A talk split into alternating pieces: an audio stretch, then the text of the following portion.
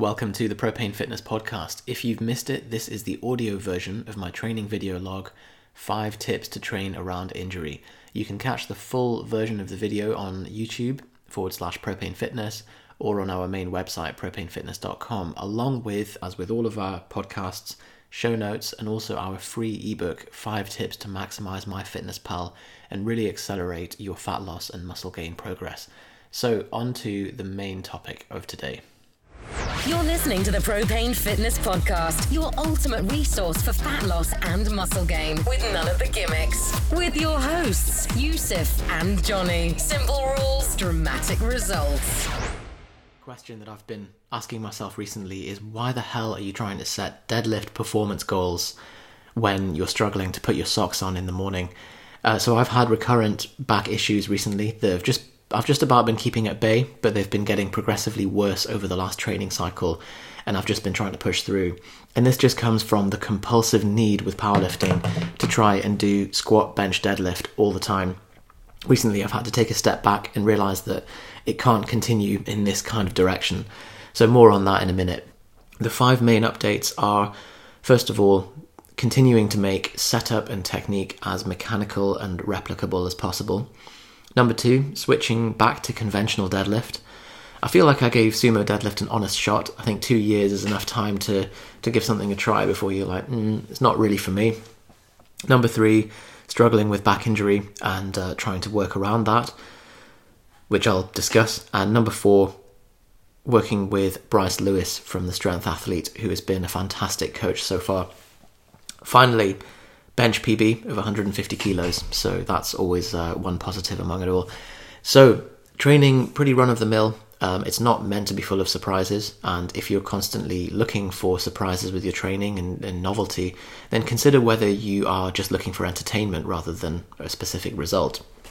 Yeah, of course, you have to enjoy your training, but it's a fine line, and it's something, it's the reason why personal trainers often give people random kettlebell stuff and reverse bands and things to keep their clients entertained rather than their progress moving. As you know, progress comes from the accumulation of the work done, the consistent application of the basics, not random novelty. And with powerlifting, we have it easy because it's all laid out. There's three main lifts that you have to do, so your scope is already, um, your your agenda's already made for you.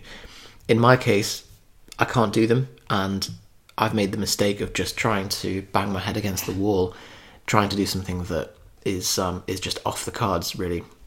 And what I've been doing instead is uh, I'm very very prone to this kind of binary attitude of thinking, oh well, I'm injured, so I just can't train properly, so I'm just going to throw the baby out with the bathwater. And really, this is um, not being able to to do the main lifts, even sometimes 60 kilos for a squat and deadlift is like, no, that's not happening.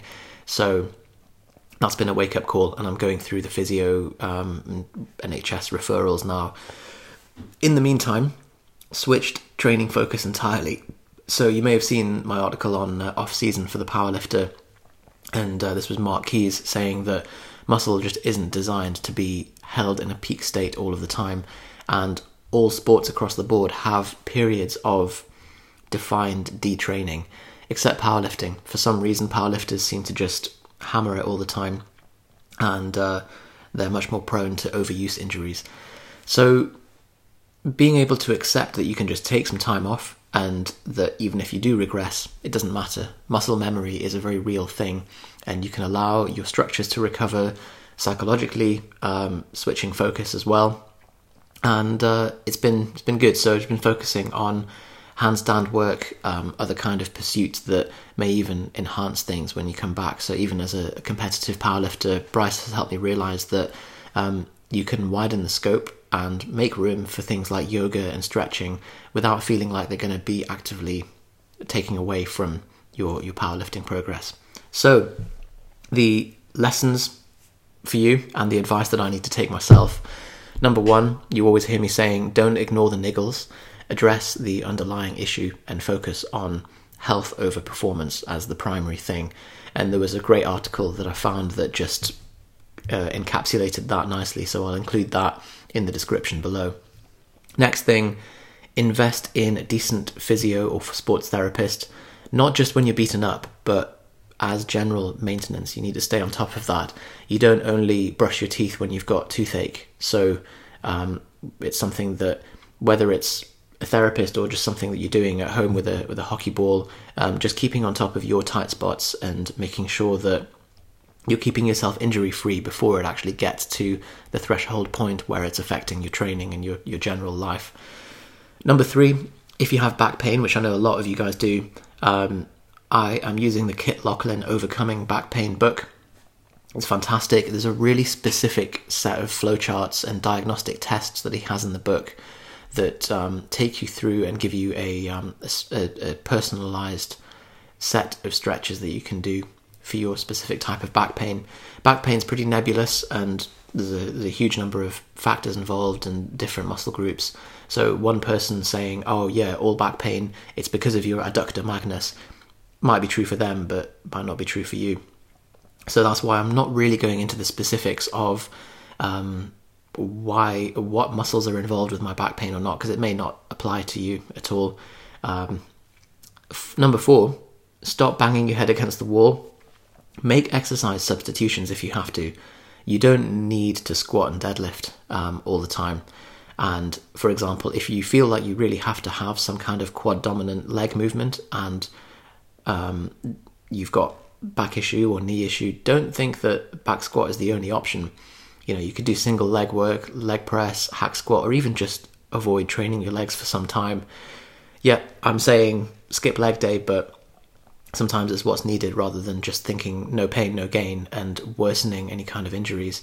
Quite often, if we have an ongoing niggle or dysfunction and we're training in this in a certain way for a long time, it's very likely that the way that you've been training is precisely the thing that's causing your niggle and just potentially worsening it as well. Number five, when you are going getting back into function again, um, as Dean Somerset says in uh, our interview with him, find success. So if deadlifts off the floor are difficult for you or the first few inches are painful, there's no need to do them. You can train within a range of movement or within a load or type of movement that you can do pain free.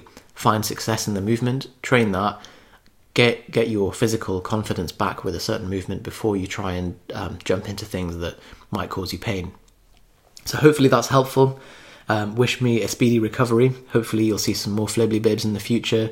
As always, I know you guys um, sometimes struggle with back pain, so I'll try and share some insights as we go along, and I'll speak to you soon.